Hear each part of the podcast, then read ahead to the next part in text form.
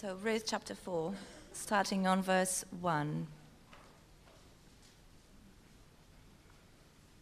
Meanwhile, Boaz went up to the town gate and sat there. When the kinsman redeemer he had mentioned came along, Boaz said, Come over here, my friend, and sit down. So he went over and sat down. Boaz took ten of the elders of the town and said, Sit here, and they did so.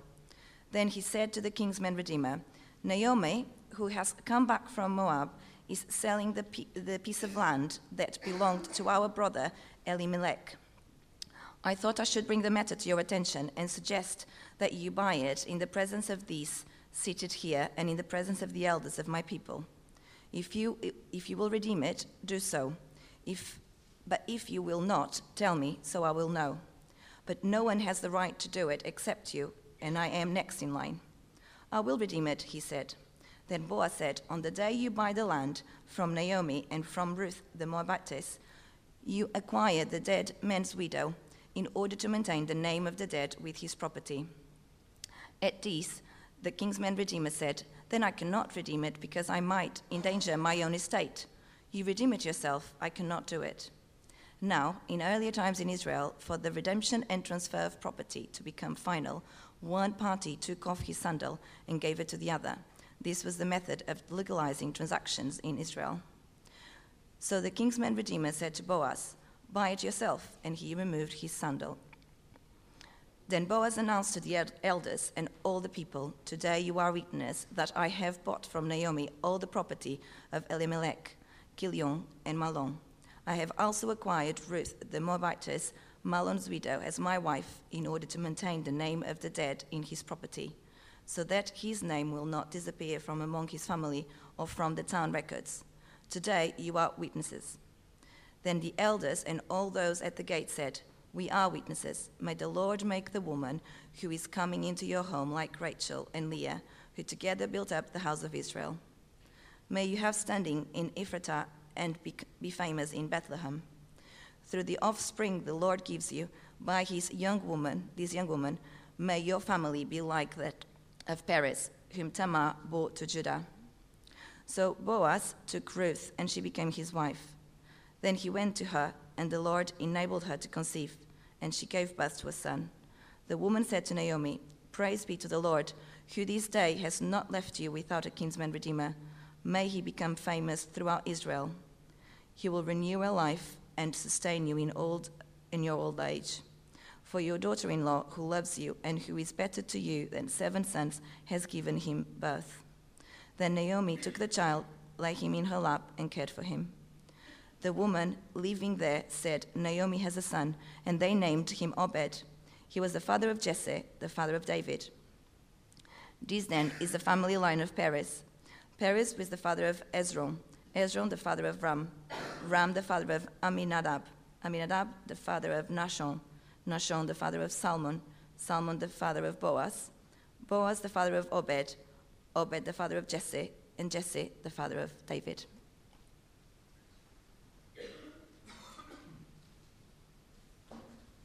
Thank you very much for reading for us. And thank you for letting me come on your weekend away. I've really enjoyed being with you and um, getting to know uh, a little bit more about uh, your church. Um, so many lovely things that uh, God is doing amongst you. Um, so thank you for the, the, chance to come and be a part of uh, your weekend. Uh, we wanted to think about fear together. Um, and um, uh, we have thought of the way in which uh, fear is uh, to be found um, in all sorts of places, uh, found in our personal world. And we thought a little bit on the, the first morning uh, of some of the ways um, in which fear gets expressed um, in our own personal experience. but we've also seen the way in which fear is also there in the public realm, how fear um, invades our political realm. Um, and then we move from there uh, to think of uh, the way in which uh, we find comfort in our fear. That there is a God who draws near to us uh, in, our, uh, in our difficulties. uh, and in our fearfulness. I thought about this, this God who breaks into um, our experience uh, with grace and mercy, a God who's ready to protect us, a God who has promised to keep us, a God who in Christ has come to save us. Um, and then that gospel does indeed uh, speak very powerfully uh, in the context of our fears. Uh, we thought of uh, some of these verses. Uh, how God says, Do not be afraid, for I am with you. I will bless you. The Lord is with me. I will not be afraid. Uh, and we went on to, to think yesterday evening of the way in which that, that knowledge of, of Christ being close to us, of being with us, of such a one uh, breaking into our lives, um, opens up the possibility of living courageously for God, uh, of being bold uh, in his service. And actually, we've just seen in chapter 4 of, um, of Ruth a lovely little cameo um, of exactly that um, in, the, in the life of Boaz. Uh, did, did, did, you catch that sort of balance between courage and fear? Uh, for the issue of the, the act of redemption uh, towards Naomi um, and Ruth uh, plays out between Boaz and his rival. Boaz is brave, and the rival is fearful. Boaz accepts the risk of buying this land, spreading his uh, estate uh, more widely, um, acquiring uh, heirs who would not actually be his heirs because they would belong to the line of Elimelech. Boaz is bold, brave, courageous, ready to do that. Uh, and the unnamed rival says, I cannot. I might endanger my own estate. I'm too afraid of where it might lead. And you get a lovely picture of the result of the boldness and the fear. Because Boaz, who was bold, is now remembered for all time. And his unnamed rival, who was fearful, is unnamed. Our author doesn't even bother to tell us the identity of this man. But this morning, um, I want us to, to change tack. Um, because uh, if there is one kind of fear that needs to be set aside, uh, there is another kind of fear that needs to be fostered and deepened. Fear that we don't need less of, but a fear that we need much more of. Uh, what the Bible refers to over and over again as the fear of the Lord. Uh, I want to, uh, to think of it um, under uh, three headings as we consider the fear of the Lord this morning. I'm going to think about it as uh, the foundation for our wisdom, as the driver for our obedience, and as the only proper response to our God. And as we begin uh, with the first of those, thinking about the fear of the Lord as the foundation for our wisdom, um, I'd love to, to, get you to think for a little bit about um, uh, uh, somebody from my past. Uh, Mark. Um, he's a real person from my past, though I've changed some details. Uh, Mark's a 28 year old teacher who is being badly treated at work. He's got an immediate superior who is constantly putting him down um, in public making him feel foolish and, and silly by the way that she treats him. She sets unreasonable workloads. She often gives him tasks at the end of the day, uh, usually those that she should be completing herself. Mark's not sleeping, not eating properly. He feels alternately helpless and angry. He's irritable with the pupils that he's teaching. He's gaining weight. He's increasingly disinterested in his home group and his church.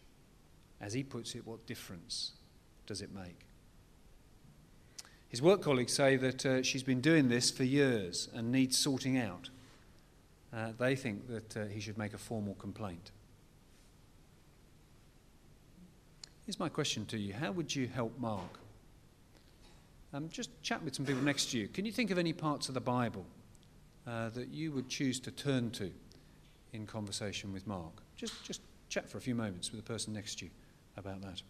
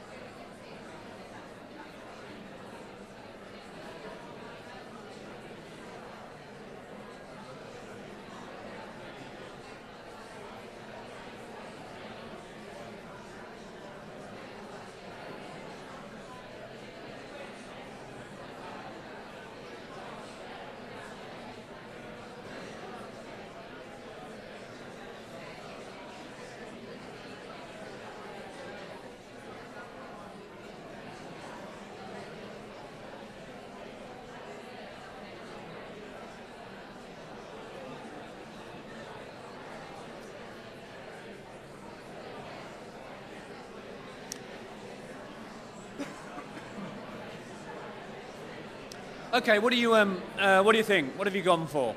Um, anyone want to um, anyone want to volunteer? Um, passage in the Bible that uh, you might choose to turn up with Mark um, in order to help him um, in this particular difficulty. Anyone got a passage that they reckon they'd turn to? Sort of very nerve-wracking moment. Yeah, yeah. Well done, well done. What are you going to go for? Oh, sorry. Who's going for it? Uh, right at the back.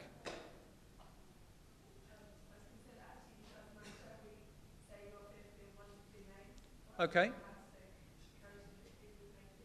Yeah, that's very clever, isn't it? You included a verse with fear in it.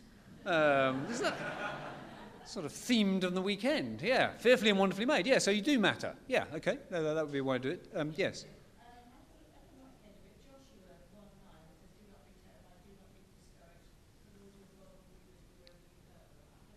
Yeah, yeah. Uh, again, I mean, you know, picking up that, that idea God is with you, God comforts you, uh, God is alongside you. Yeah, yeah I'd, be good, good verses. Uh, anyone got another, got a third one? Yeah, yeah over there.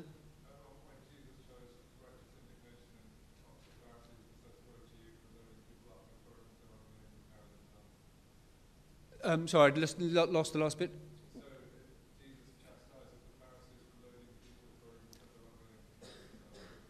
Yeah, yeah. Um, critical of critical of those who have unreasonable burdens. Yeah, that, would be a, be a clever way to go. Yeah, one more.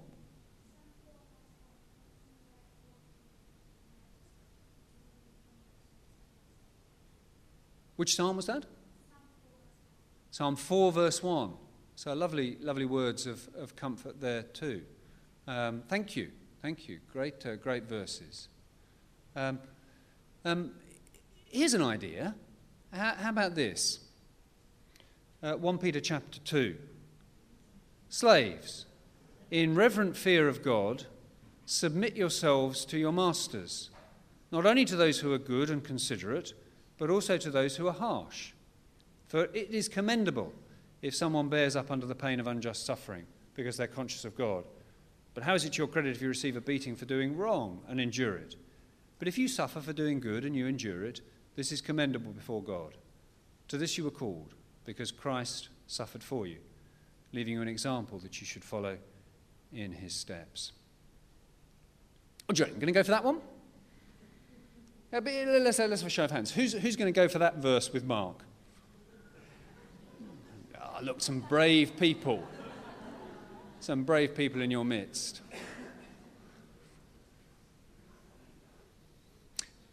Here's how the story went. Um, there's an article written by a man called Christopher Ash, who some of you will have heard of. Uh, it's an article called A Pulpit in My Study. And in this article, it's a very old article now, um, he wrote about his puzzle. Because he said, if I was preaching on 1 Peter chapter 2, and I delivered a sermon, almost certainly when I got to the applicatory bit, I would be thinking to myself, do you know, slaves in first century um, sort of Israel, um, they were, there was much more like an employee employer relationship. We're not talking about sort of, um, sort of the African slave trade. This is much more sort of woven into the economy. Um, so the, the, the slave master relationship is much more analogous, really, to the employee employer relationship. So when I got to this, um, if I was applying this, I'd almost certainly want to apply it uh, to people in their jobs who found themselves being ill treated be the obvious application for a passage like this. And it would be pressed quite hard upon people because the pattern that they're being asked to follow is the pattern of Christ himself. It's walking in imitation of him, and the Bible's big on that too. So, how come, Christopher Ash said in this article, that if I had someone sat in my study who'd come to see me to tell me that they were having a really hard time at work, chances are I'd put my arm around their shoulders and say, Oh, that's terrible, you poor thing. How come the things that I teach on a Sunday somehow don't get translated into the personal conversation in my study? So he'd written this article, and I'd read it. The very next day, Mark walked into my study and told me his story. What could I do? I had no choice, did I? I had to turn up 1 Peter chapter 2. And I said to him, Listen, I don't know how this is going to go. but all I know is you and I need to look at this passage and we need to puzzle over it and we need to try and work out what this means for you in the situation you find yourself in. So that's what we did. He left. I thought that's probably it. we won't see Mark in this church again. Two weeks later, he came back and he said everything about his situation at work was transformed. Everything was different. Uh, and, and, as he explained the story, um, what became evident was that in reading this passage and thinking about it, as he stepped back into his work context, it was, it was as if now he had something to do in the context of his ill treatment. Now he had someone to serve. Now he had a God to honor. He had a higher calling. He said it was kind of as if the boss had grown to gargantuan size in his mind, filling his frame of vision. And he could no longer see the God who really existed, hidden behind this vast boss. But this passage, and particularly, do you notice it there? In reverent fear. This passage made God big again and made the boss small. Boss was just a boss now, but God was God. And now, in the context of his work, he was able to say, I'm living for my Lord. And I bring him glory by living like Christ in the face of this ill treatment. And of course, the funny thing was, as he shifted in the way that he operated. His boss shifted too. And she began to treat him differently because everything had changed about him. So, this passage um, and that story uh, explains why the fear of the Lord is described so many times in the Old Testament as the beginning of wisdom. Fear of the Lord, it's the beginning of wisdom. Tim Keller says the fear of the Lord being the beginning of wisdom is much the same as the alphabet being the beginning of reading. It's where you have to start. You just can't make progress without it. For what could be more fundamental, what could be more essential for you and me than to realize that there is a God who is our creator, who brought us into being and brought everything else into being, who stands outside the created order and by his might rules over our lives and over his world. And for us to be in awe of such a God. Um, can I say that we have done a really bad thing um, with the word awesome? Did you notice? Um, did you notice that on, on Friday night when we arrived, um, this was awesome. In fact, you as a church in your organizational brilliance were awesome. Do you remember? Uh, that's what she said. She, she told you that you were an awesome church. Now, I mean, I agree with her. I think you're a great church.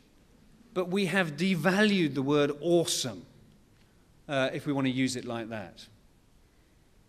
You know, I, I like you, you're a lovely church, but you do not fill me with awe. I'm sorry. Well, no, I'm not sorry. I'm very glad you don't. Because awe needs to be reserved for my God, for the one who is awesome. We, we need to recapture the word. I don't know if we'll manage it, uh, but we need to.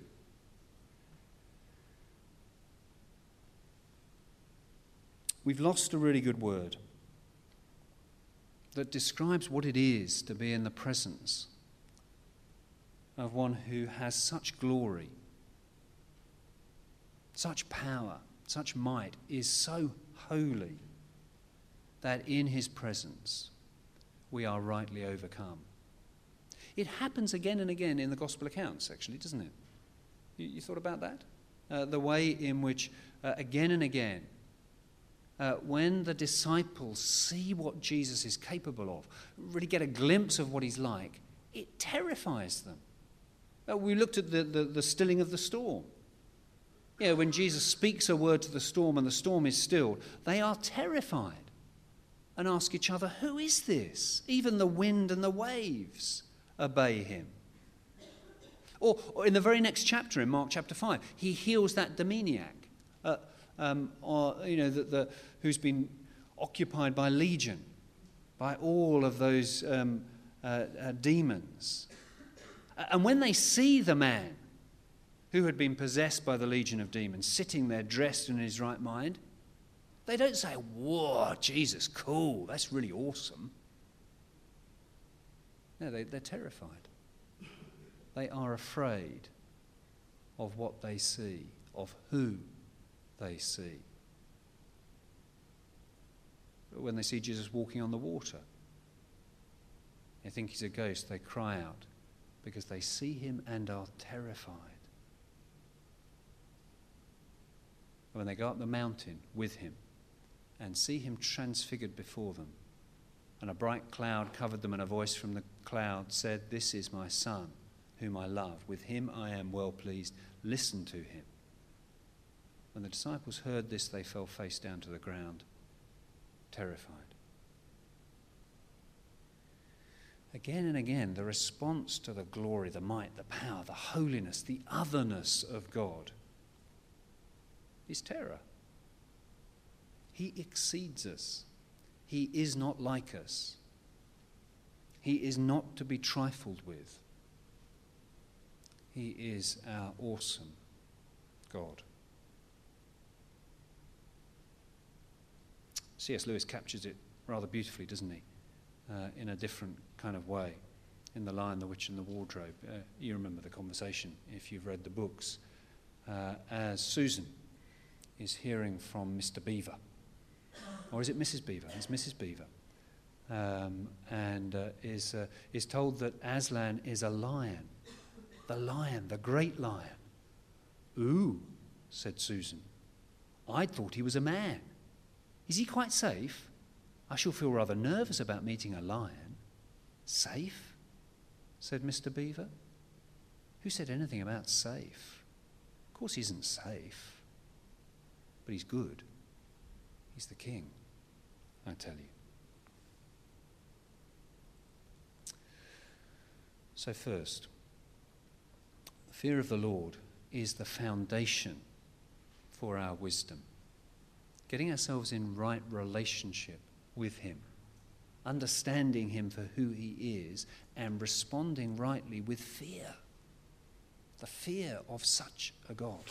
Ooh, that's close. And then, secondly, fear of the Lord as the driver for our obedience. Um, Exodus chapter 20 is the chapter that uh, contains the description of the giving of the Ten Commandments uh, uh, to Moses uh, and the people. Um, and now that really was an awesome day. If you want awesome days, then uh, that day would do nicely. Thunder and lightning, clouds and trumpet, a God who speaks to his people. Uh, and if you remember how the passage ends, the passage ends with the people seeing the thunder and the lightning, hearing the trumpet, seeing the mountain in smoke and trembling with fear. They stayed at a distance and said to Moses, Speak to, speak to us yourself and we will listen, but don't let God speak to us or we will die. There's a people who understand the awesome might of the Lord. And how does God, how, how does Moses respond to them? Very next verse Moses said to the people, Do not be afraid. God has come to test you, so that the fear of God will be with you to keep you from sinning. It's a puzzling sort of verse, isn't it? Don't be afraid. The fear of the God needs to be with you. He's teasing apart these two very different kinds of fear. They're not the same. That the fear of the Lord isn't quite the same as terror. It's certainly not a fear to be avoided. It's actually a fear that needs fostering. And it is also a fear that causes us not to sin. Years ago, at my primary school, uh, I had um, uh, I had a head teacher by the extraordinary name of Mr. Clutterbuck. What a great name. Um, he was actually a great man. He was a very big man. Um, I mean, I know I was small then, so maybe um, he seemed even bigger because I was small. But, but I think he was a big man anyway. He was a big man with a very big moustache. Um, and he had this sort of air of authority that, that you could sort of, you know, you could sort of feel it as he walked past. Uh, it, was, it was that sort of evident. Um, but he was also a kind man. Um, he used to run our football team and he used to take football practice. Um, and uh, rather as uh, some of you, um, I notice, um, uh, use my son Tom, uh, and you use him, use, have a nickname for him, Midge. Well, so in those days, my nickname was Midge. And Mr. Clutterbuck used to call me Midge, which was a bit special, I thought, being called Midge by Mr. Clutterbuck. Anyway, one year we, were, we went on one of these school trip things, um, and we went all the way to Belgium. That was quite exciting. Um, and we were in Belgium, and we were wandering along. And you know how it is over on the continent that um, in various bits they have those grills in the pavement down to sort of um, sort of wells under the you know which sort of have sort of lights into cellars I suppose I don't know what sort of thing Anyway, somehow I got it into my head that these grills were a very clever way of doing their waste paper collection. and that, and that somehow, miraculously, you know, you put things down these grills and then they got swooped up in this sort of system. I don't know why I thought it, but anyway, I did think it, or at least that's what I'm telling myself. So I had some sweet wrappers, uh, and so I dropped them down the grill, feeling very pleased with myself. And Mr. Clutterbuck came alongside. And he said, Oh, Midge, I would have expected better from you. And I was utterly undone. I can still hear the words in my ears today. He didn't tell me off, there was no punishment. But I could not have felt more remorseful. It was a terrible moment. Why? Because I was in awe of Mr. Clutterbuck. Pleasing him really mattered to me. And to think that I had displeased him was about as bad as it could be. I think that is what Paul is on about in Philippians chapter 2. Therefore, my dear friends, as you have always obeyed, not only in my presence, but now much more in my absence, continue to work out your salvation with fear and trembling. It's not fear and trembling before Paul, although it's interesting how he ties it with his own presence or absence. Now, this is fear and trembling before the Lord. Notice that this is written to believers. Therefore, my dear friends, Paul's, Paul's not writing to, to these Christians to tell them, look, be careful.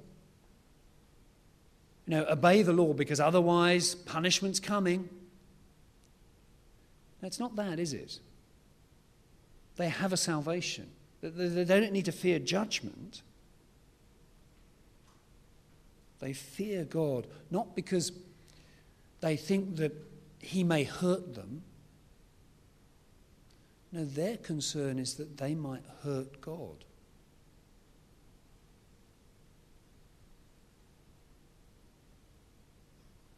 Even if there were no hell, John Calvin, the reformer, says, this kind of loving fear would still shudder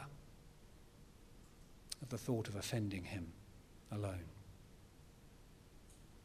Do you see why there is this close link between fear and obedience. Not because, as Christians, we're terrified of judgment, but because we have such a sense of, of the greatness and the glory of God, such a desire to please Him, such a dread of causing Him grief, that we are tugged towards obedience. Serve the Lord with fear the psalmist says in Psalm 2. Uh, celebrate celebrate uh, his rule with trembling. Or as God says here in Deuteronomy, Oh, that their hearts would be inclined to fear me and keep all my commands always, so that it might go well with them and their children forever. When we love the Lord like this, when we, when we love him with this, with this fear of his greatness, this fearful devotion, it really bothers us that we should sin. Because it really bothers us that we might cause him to grieve over us.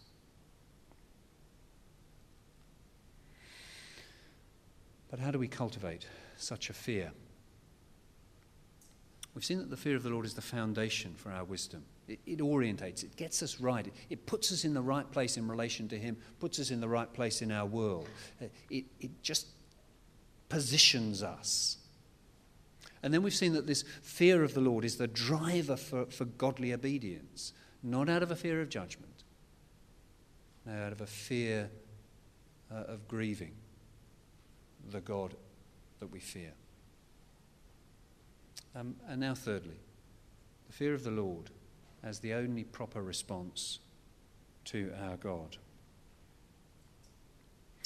if you've been here through the weekend and you've been following um, our path, then I think you'll be conscious at this point that, I'm, that, I, that I have been tugging you in two different directions. Because yesterday, um, our accent was very much on the closeness of God, that He was for us, that He's with us, that He's in us that with all his might and power, he defends us, he keeps us, he fights our battles for us. We shelter under his wing. He's, he's like this vast mother bird, and we're like the chick uh, that nestles beneath the feathers of his might. And because of these things, we can be comforted when we feel afraid. Because if this God is for us, who could be against us? But this morning I've, I've wanted to, to tug us in a slightly different direction by considering not the closeness of our God, but his otherness. Remembering that our God is not like us, that he is, as 1 Timothy chapter 6 puts it, he is the blessed and only ruler, the King of kings and Lord of lords, who alone is immortal and who lives in unapproachable light. And because of it, he should be feared. So I've tugged you in two directions. I've tugged you in the direction of, of being comforted by the closeness of your God and fearing him who is unapproachable and you might be at this point thinking to yourselves, well, make your mind up. Come on, decide. Which is it? Now, do we need to know his closeness or do we need to know his awesome otherness? And of course, the answer is we need to know both. We must know both if we are to know our Lord God properly. He is utterly holy, unapproachable, by sinful men and women like us.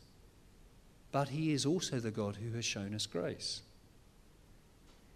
And it's no accident that, that these verses that come in Philippians chapter 2 that, that urge us to, to continue to work out our salvation with fear and trembling.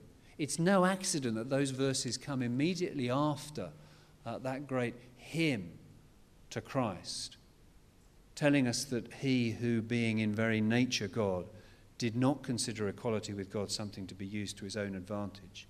Rather, he made himself nothing by taking the very nature of a servant and being made in human likeness. This is what our God has done. This God who is unapproachable has nevertheless come near in Christ. And our task as believers is to remember both of these things, to hold them in tension in our Christian experience and our Christian understanding. Because only then will we get discipleship right. Only then will we get relationship with the Lord right. Just th- think about it for a moment. If, if you believe in a God who accepts only the most moral people with the most upstanding, righteous way of living, then I suppose that might stir in you a slavish obedience through fear of punishment. On the other hand, if you believe in a God who casually accepts everyone, because he's that sort of loving God, well, I suppose that might stir in you a sort of warm affection. Well, that's nice. Glad God's loving. It is only when you hold these two things in tension it's only the belief that we are saved by a God of such utter holiness that it is only the death of his very own Son that can make it possible for us to be in relationship with him. And when you hold both of those truths together, so holy that we daren't enter his presence, so gracious that he'll even sacrifice his own son to make it possible for us to enter his presence that we catch this right combination of a fear of the Lord that is also bold to approach the throne of grace. Do you see? We need both of these. And, and my final question to you would be in which direction do you drift in error? Which of those two poles do you tend to, to, to, to slide towards as you slide into error? Do you see what I mean? Is your tendency to, to, to see God as, as very stern and to be frightened of getting punishment from Him if you don't do things right? Or is your tendency to see God as your mate and to be pretty casual with Him? Most of us probably slide into one of those two errors.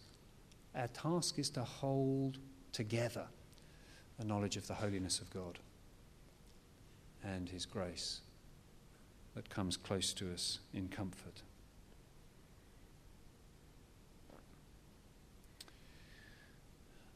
After coffee, we're going to share bread and wine together. I can't think of a better way to, to remember these things side by side. Can you?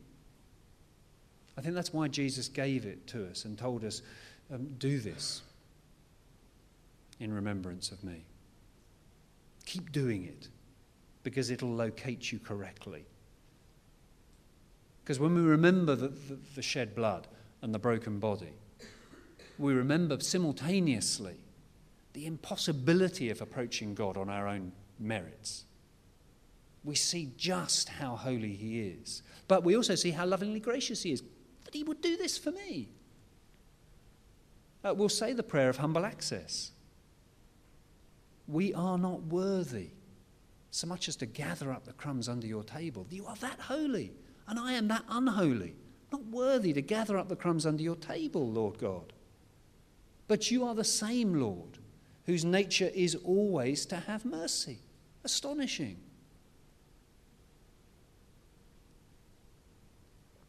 When we put the cross central, we'll get this right. But don't put the cross central as if it's the place where I get my free ticket, my pass into heaven. No, put the cross central because the cross is where we see the character of our God. His holiness and His grace held together in the sacrifice that He had to make but that he was willing to make. He is unapproachably holy. We should fear him. But he is unswervingly gracious. We should fear him. I want to suggest that um, as we come to the end of these four reflections on the theme of fear, um, give you a few moments before we move to a final song. Um, and, and you might want to reflect on this. How will I respond to this unapproachably holy God who has nevertheless drawn close to me in Christ? What will the fear of the Lord mean for me in this coming week or this coming year? What might He press upon you as a result of this weekend uh, and all the things that He's shown us in His Word? Let me give you a few minutes to, to reflect on that um, before uh, we uh, move to a final song.